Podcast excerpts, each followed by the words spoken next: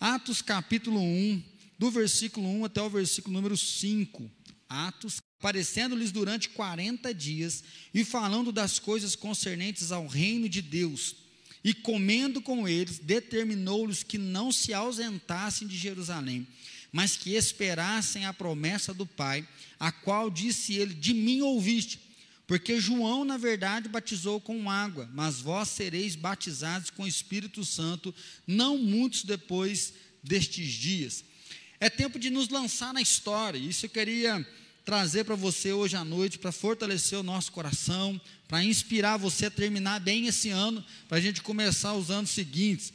Falei que os dois últimos domingos foram pancada em cima de pancada. Ao mesmo momento nós estamos felizes que o pastor Platini e o Tiago, eles estão indo, né, debaixo de uma visão, de uma missão, nós os abençoamos. O coração da gente fica apertado, né? E agora o que, que vai ser de nós, né? nós ficamos para trás, né? Fomos abandonados. Como que vai ser isso, né? Mas as despedidas acabaram, glória a Deus, né? e nós ficamos. Se nós ficamos, nós temos que pensar como que nós vamos seguir em frente, como que nós vamos caminhar.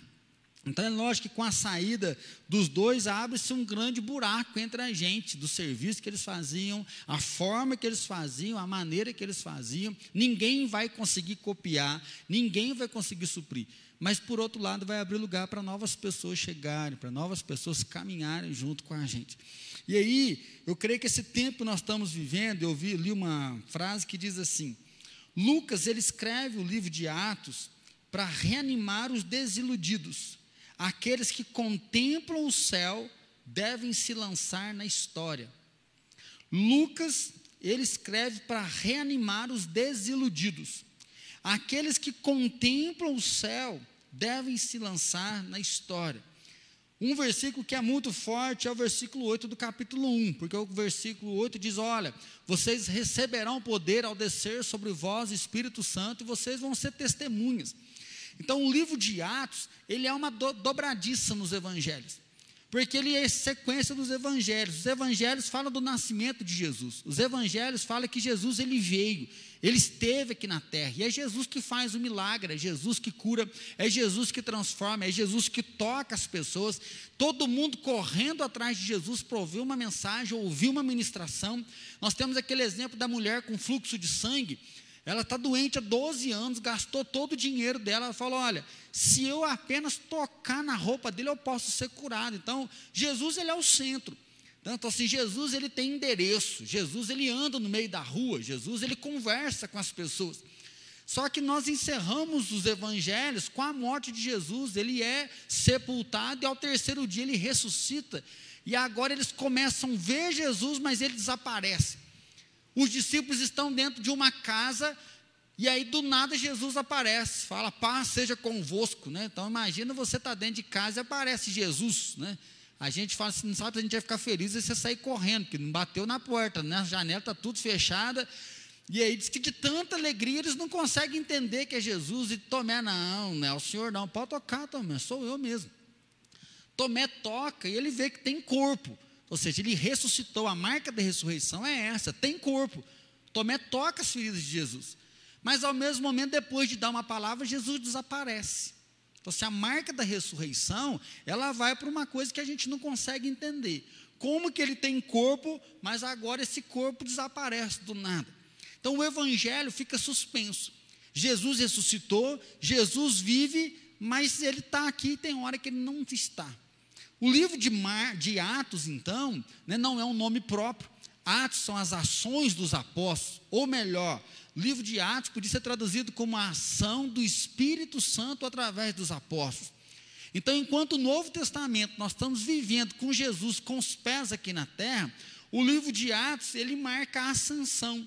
Jesus ele dá um último sermão aí no capítulo 1, versículo 8, principalmente, e quando Jesus termina isso, Jesus começa a subir, ele vai subindo, e os discípulos, está todo mundo olhando ali, ó, não vai não, não vai não, né?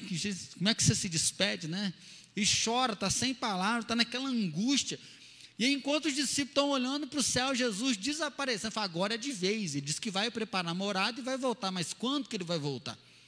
Enquanto eles estão nesse desespero de olhar para cima, dois anjos aparecem e falam, varões galileus, por que, que vocês estão com os olhos fitos no céu?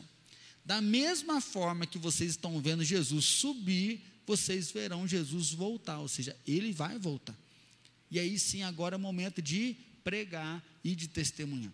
Enquanto, então, enquanto no, nos evangelhos nós vemos Jesus agindo, o Espírito Santo desce como pomba, primeiro lá em Maria, ela concebe cheia do Espírito Santo, depois Jesus está sendo batizado, vem como se fosse uma pomba, o Espírito Santo está ali sobre Jesus. Agora o livro de Atos é o momento que Jesus continua presente pela fé. Mas o Espírito Santo ele vem, Jesus vai para enviar o consolador, ele envia o Espírito Santo. E o livro de Atos inteiro é o livro que mostra a ação do Espírito Santo através dos apóstolos. O livro de Atos ele é muito dinâmico, ele é bonito, porque é a história da igreja. É aqui bem dizer que a igreja surge. É aqui que as pessoas começam a se converter, é aqui que eles vão né, batizar as pessoas, é aqui que vão começar a surgir igrejas para todo lado, porque o evangelho vai crescendo. Então, o livro de Atos é essa dinâmica do Espírito Santo agindo não apenas nos apóstolos, mas agindo nos diáconos. É o Espírito Santo agindo em quem? Naqueles que creram na palavra. O livro de Atos, então, revela que o Espírito Santo habita agora em homens. O Espírito Santo agora não está na Avenida São José 858, no templo. É lógico que o templo ele é gostoso, porque aqui é o nosso lugar de quietude, nós reunimos com os irmãos, para um domingo bem cheio, né? Então, se o templo nós temos uma referência, mas o livro de Atos mostra que o Espírito Santo habita em nós, e aí sim, por isso esse tema, é tempo de nos lançar na história. Da mesma forma que o livro de Atos é uma dobradiça, como igreja, nós estamos vivendo uma dobradiça seja, até aqui nós caminhamos, plantamos as células, dois cultos, estávamos até olhando um barracão, para em vez de fazer três cultos, a gente ir para um barracão maior, um local maior. A pandemia deu uma parada, mas com a saída do pastor Platini e com essa questão da pandemia, ano que vem vai ser tudo novo. Né? Nós estamos aprendendo a comportar ainda com o culto presencial e o culto online ver os irmãos aqui, saber que naquela telinha ali tem 23, depois vai ter 500 visualizações, 700, mil visualizações durante a semana. Então, assim, é entender que o Evangelho agora, a forma de ser igreja mudou. E da mesma maneira, não tendo pastor Platini, como é que a gente vai direcionar? Então, nós estamos num novo momento. Nós estamos em um novo tempo. E aí, então, o desafio para a gente é o que? Nos lançar na história. Fala, pastor, peraí, não é para nós nos lançar na mão de Deus, que Deus vai à frente? Não, nós já estamos em Deus e buscando cada vez mais nos lançar na história, por quê? Porque a história está acontecendo. Então é um novo momento para quê? Para que nós pudéssemos, possamos escrever uma nova história nesse novo momento que nós estamos vivendo. Em 2007, né, eu preguei, no primeiro mês que eu estava aqui, era construtores de história. Então, assim, quem constrói a história é o poder de Deus ministrando em homens e mulheres.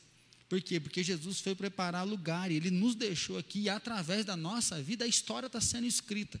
Através da nossa vida, pessoas estão sendo impactadas. Através da nossa vida, pessoas estão sendo marcadas. Agora compete a eu e você perguntar por que, que as pessoas vão ser marcadas e como elas vão ser marcadas. Eu dou muita risada toda vez que a gente vai para a Porta de Caldas, né? Na quinta série, uma professora levou a minha turma inteira para a Porta de Caldas.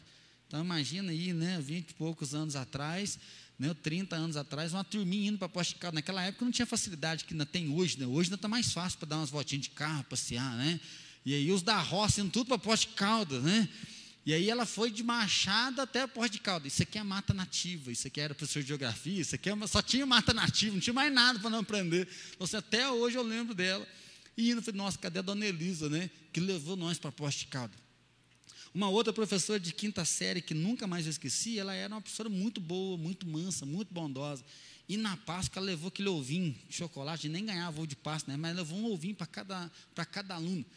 Então, assim, na quinta série, eu lembro do nome, eu lembro do jeito e lembro do presentinho que ela me deu. Ela marcou isso. Né? Marcou a história. A viagem para Poste Caldas marcou. A professora de português marcou. São exemplos pequenos, mas como que nós vamos marcar a vida das pessoas? Como que nós vamos impactar as pessoas? Por quê? Porque a nossa história está acontecendo. Nós estamos, de alguma forma ou outra, impactando. Pessoas estão olhando para nós. E aí, então, né, Lucas, né, que é o escritor, é o autor desse livro, ele vai escrever para Teófilo, que provavelmente era uma pessoa meio, uma posição, posição boa socialmente em Roma. E ele escreve para Teófilo para ele saber o que é que está acontecendo, para falar assim, ó, o cristianismo não, não, não aceita que está perdida. O cristianismo não é um bando de Zé Ninguém que apareceu do nada e agora estão falando que segue a Jesus. Ele escreve então, e ele diz: ó, escrevi primeiro o primeiro livro ao Teófilo, relatando todas as coisas que Jesus começou a fazer e a ensinar. Ele já fala, olha, eu já escrevi um primeiro livro. Qual era o primeiro livro? O Evangelho de Lucas. Então, o autor é o mesmo. Então, assim, ele já começa esse livro dizendo para nós que já teve um outro livro. Teófilo, eu estou escrevendo para você ver a continuação. O primeiro livro é isso que eu já acabei de mencionar. Jesus colocou o pé aqui, Jesus viveu aqui. Jesus tocou a pessoa, Jesus curou a pessoa, Jesus libertou pessoas, ele ensinou e as pessoas começaram a andar junto com ele. Ele fala: agora eu estou escrevendo um segundo livro. E aí, se nós estamos falando em transição, a nossa igreja já tem um primeiro livro. Eu vou colocar aqui nem um primeiro livro, né? Uns primeiros livros. A nossa igreja tá com, vai fazer agora 40 anos, né? Eu e ela, nós estamos na cola, né? Está tentando me alcançar de todo jeito. 39 anos de história. Ou seja, nós fazemos parte dessa história. Né? Você chegou agora, ah, pastor Patini, gosto tanto, o pessoal da célula está apaixonado. Tá, só que agora nós estamos virando um novo livro. Nós vamos começar um novo livro. Nós vamos começar uma nova página, nós vamos começar um novo capítulo, nós vamos começar um novo momento de uma história que não para. A história não para, da mesma forma que Machado vai ter uma nova história, Guaxupé vai ter uma nova história, nós não desconsideramos o que já aconteceu. Então, se nós estamos aqui já há um tempo, pessoas que oraram, pessoas que trabalharam, e Lucas quer dizer isso, ele fala: olha, o primeiro livro que eu vim contar para você é que Jesus veio, que Jesus morreu e que Jesus ressuscitou. E ele vai marcar a história dele. E se nós olharmos para nós como igreja, não tem como nós esquecermos disso. O Verbo se encarnou, Natal. Natal está aí. O Verbo se encarnou. Jesus veio e Jesus mudou a história. A gente vê a briga, né? Papai Noel está no lugar de Jesus e fica essa brigaiada para lá e para cá. Independente do que fala, independente do que as pessoas creem ou não creem, Jesus mudou a história. Jesus marcou. Jesus veio. E é por isso que nós estamos hoje aqui como igreja. Por quê? Porque a nossa história começou com a dona Lourdes, que o, o Tiago deu o testemunho aqui domingo.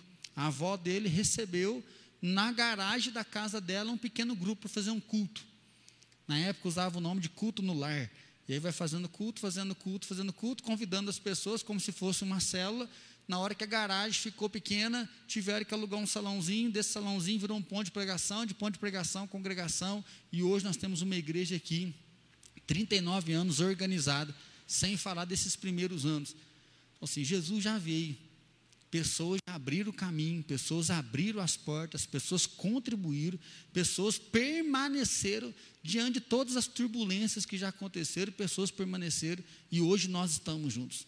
Hoje nós temos o privilégio de poder lançar na história, de poder seguir em frente, de poder marcar o coração de pessoas, de poder pensar o Natal, como que você vai celebrar o Natal semana que vem, assim? Como que vai ser o Natal na sua casa? Você pode marcar a história. Você pode dar uma palavra de gratidão, você pode dar uma palavra de perdão, você pode dar uma palavra que pode mudar a vida de alguém. Seja uma oração, um versículo que você pode colocar, um cartãozinho que você pode dar para alguém, um presente que você pode dar para uma pessoa que está aí. Ganhar presente é bom demais, não é assim? É, toca, gente, mas a gente está tá acostumado com alguns presentes. E aquele que não ganha nada e chega de uma hora para outra, alguém dá um presente.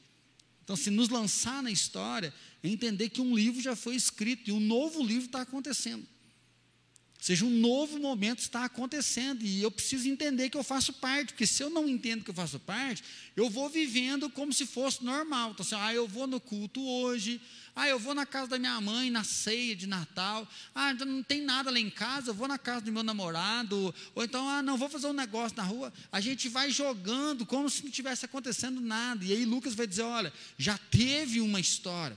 Já teve um livro e a história continua. Ele foi para o céu, mas o Espírito Santo veio. Ele foi preparar a morada, mas ele enviou outro consolador e a história continua. Continua com quem? Com vocês. Essa é a marca de Atos. É o Espírito Santo agindo na vida daqueles homens. É o Espírito Santo agindo em mim, é o Espírito Santo agindo em vocês. Agindo em você que está em casa. Como que você pode servir a Deus se você não pode sair? Como que você pode servir a Deus se você der uma acomodada, né? Está melhor no sofazinho, né? Com um prato de mexidão no, no colo, aí já jantando e assistindo a gente aqui de boa, tá? Não é pecado você não, mas como que você vai se lançar nisso? Como que nós vamos nos lançar nessa história que Deus deu para nós escrever?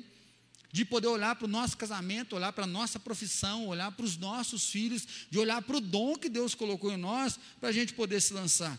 Então, um primeiro livro já foi escrito, e agora os próximos vêm com a ajuda de quem? Do Espírito Santo.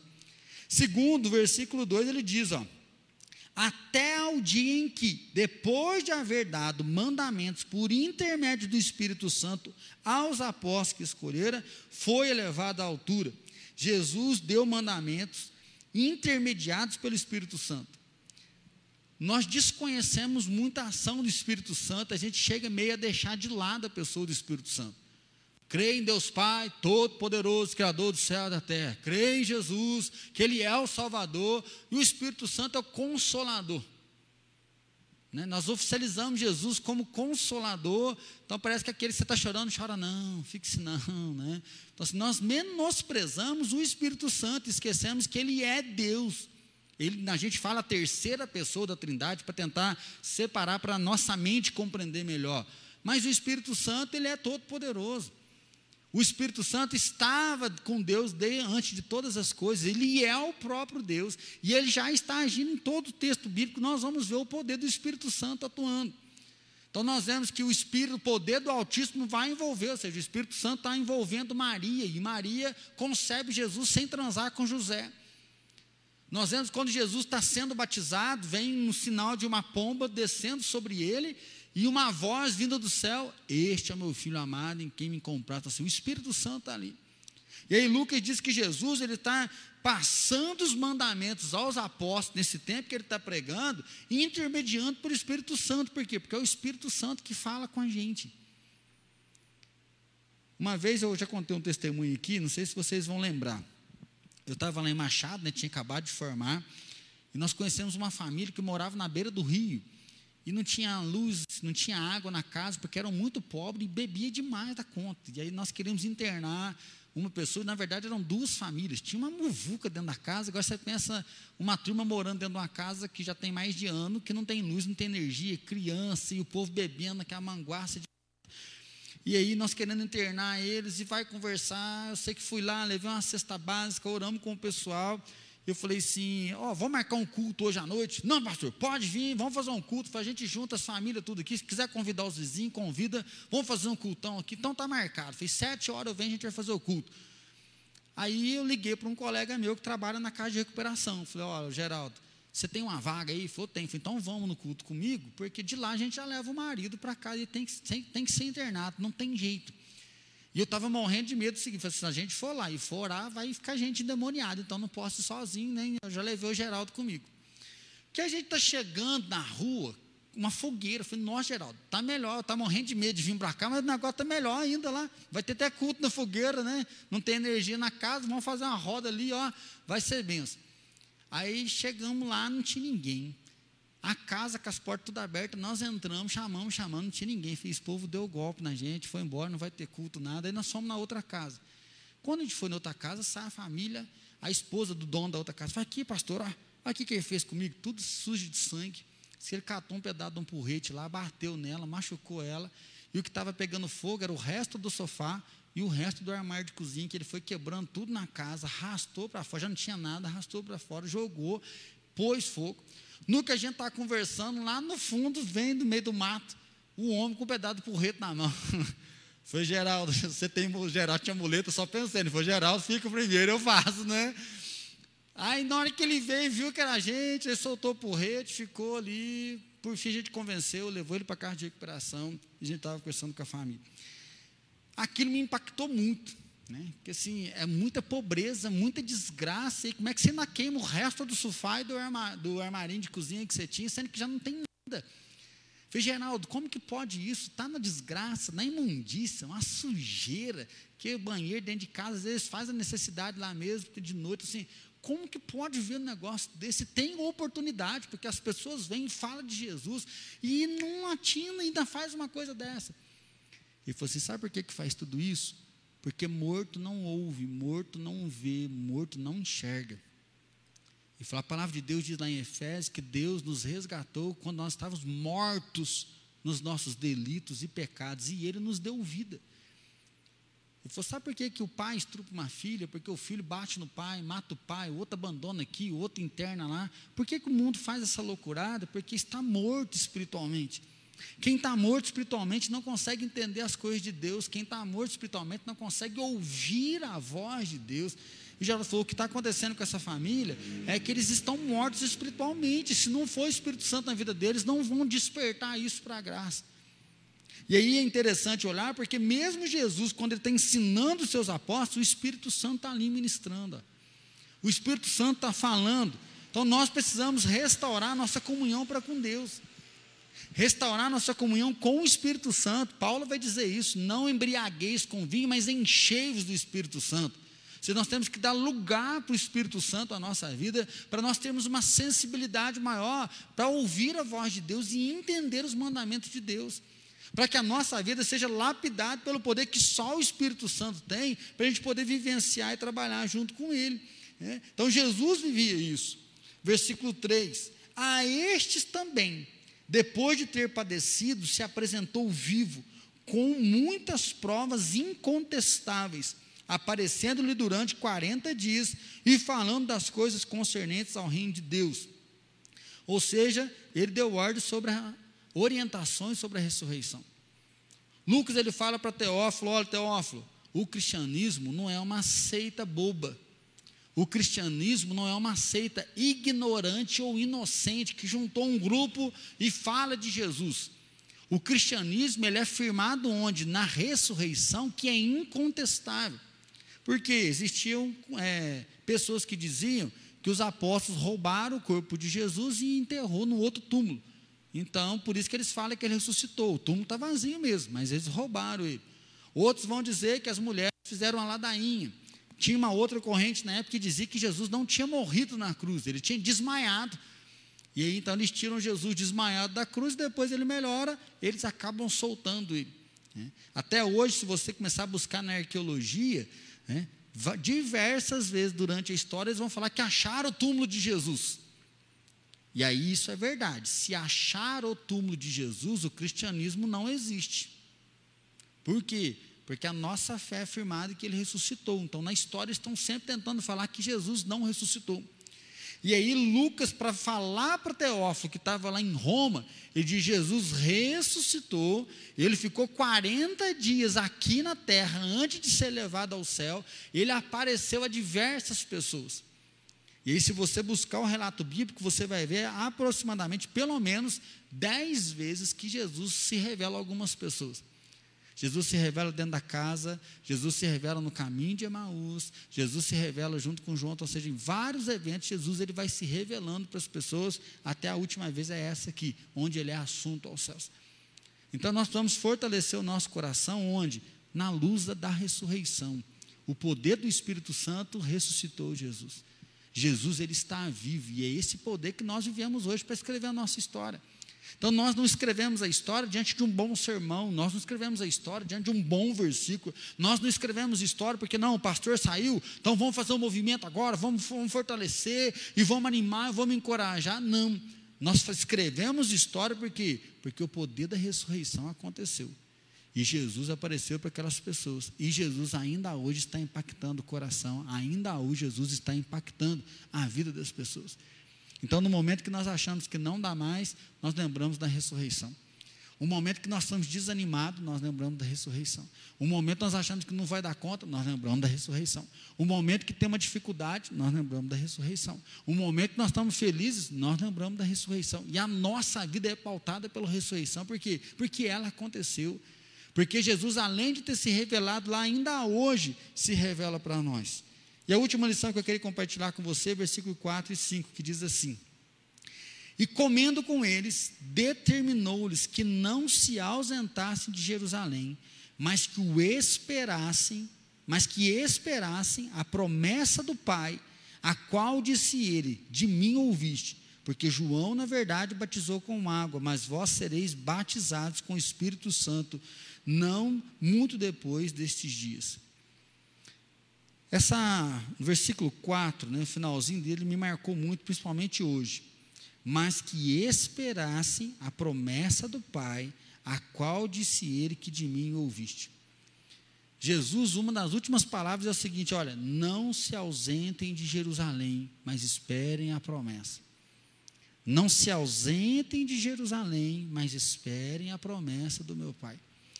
Eu acho que é muito bonito a gente ler esse versículo, ó, não se ausentem de Alfenas, fique aqui Alfenas, porque o Pai vai cumprir a promessa. Imagina você seguindo um líder. Esse líder, ele é, é crucificado, porque não acreditaram que ele era de verdade.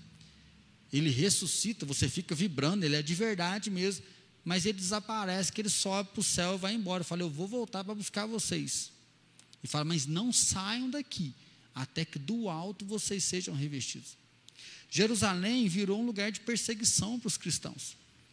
Aquele que se declarava né, crente em Jesus, aquele que declarava que confiava em Jesus, eles pagavam com a própria vida. Nós vamos ver em Atos Apóstolos sendo presos, vocês têm que parar de falar nesse nome, vocês vão apanhar, e direto está tendo tormento. E Jesus fala: vocês vão ficar aqui até receber a promessa. O que eu achei bonito que eu queria falar para mim para você hoje é: ó, espere a promessa do Pai. Qual que era a promessa? A descida do Espírito Santo. Eles não estavam num fã-clube, eles não estavam no spa eles não estavam em um acampamento, eles não estavam em um templo aguardando, orando para o negócio acontecer. Eles estavam em Jerusalém, uma cidade que estava conturbada, Roma pressionando de todos os lados. Depois eles vão colocar fogo em Roma, vão culpar os judeus, e aí os judeus vão ter que se espalhar para o mundo inteiro, porque a perseguição estava tá vindo sobre eles. E é nesse contexto que Deus Jesus fala: olha, esperem aqui. Esperem aqui até que meu pai cumpra a promessa. Se a gente continuar lendo, diz que eles vão estar no momento orando, eles vão estar buscando a presença de Deus, eles vão ouvir um som como de um vento impetuoso, e naquele momento eles vão ver, né, através do dom de língua que se manifesta naquele momento específico para eles, e eles sentem a presença poderosa do Espírito Santo. E aí eles não conheciam o Espírito Santo, mas a partir daquele momento eles começam a ver a presença do Espírito Santo. Eu não vou entrar aqui na questão de dom de língua, batismo com o Espírito Santo, porque isso é muito controverso e nosso tempo não dá. Mas o que eu quero dizer para você é que no momento que nós cremos que Jesus ele é o Senhor, é porque o Espírito Santo já está em nós, habitando em nós. Mas nós precisamos dar lugar para o Espírito Santo. Nós precisamos dar lugar para o Espírito Santo trabalhar, nós precisamos entregar a nossa vida para o Espírito Santo tocar realmente o nosso coração. Nós vamos buscar o Espírito Santo, buscar a Deus para que Deus nos encha com a plenitude. E é isso que a Bíblia vai dizer: enchei-vos com o Espírito Santo, enchei-vos com o Espírito Santo, enchei-vos com o Espírito Santo. Então, o poder que transforma a vida não vem do homem, mas vem de Deus. Não vem da terra, mas vem do céu. Não vem de dentro, mas ele vem de cima. Cristo vai e o Espírito Santo vem. E a palavra é: enchei-vos do Espírito. Essa é a promessa do Pai.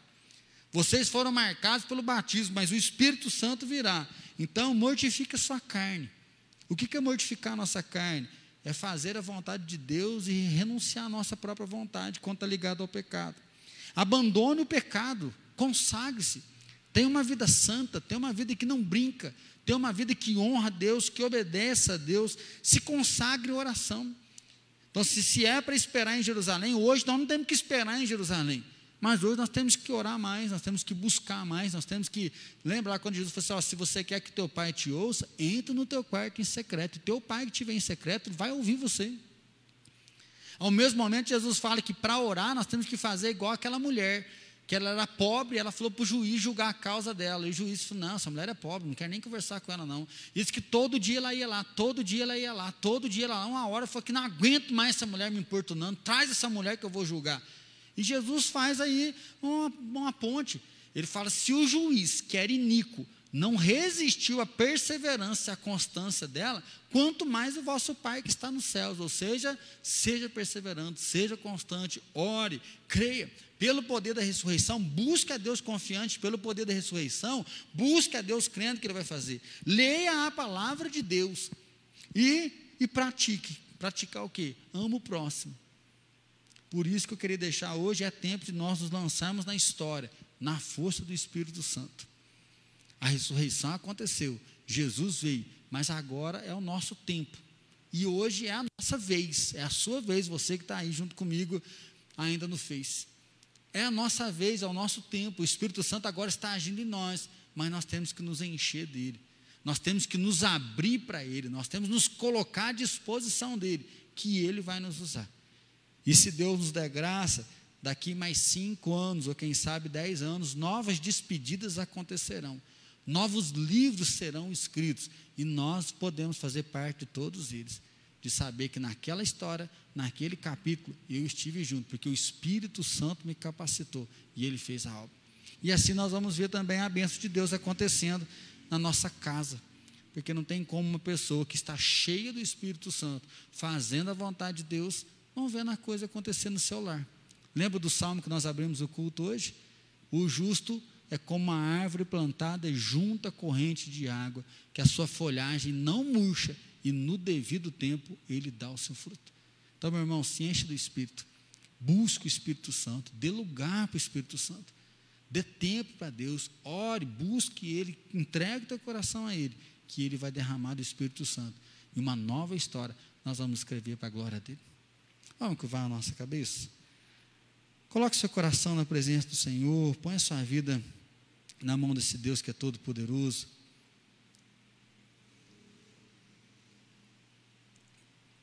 Clama o Espírito Santo para ele te encher.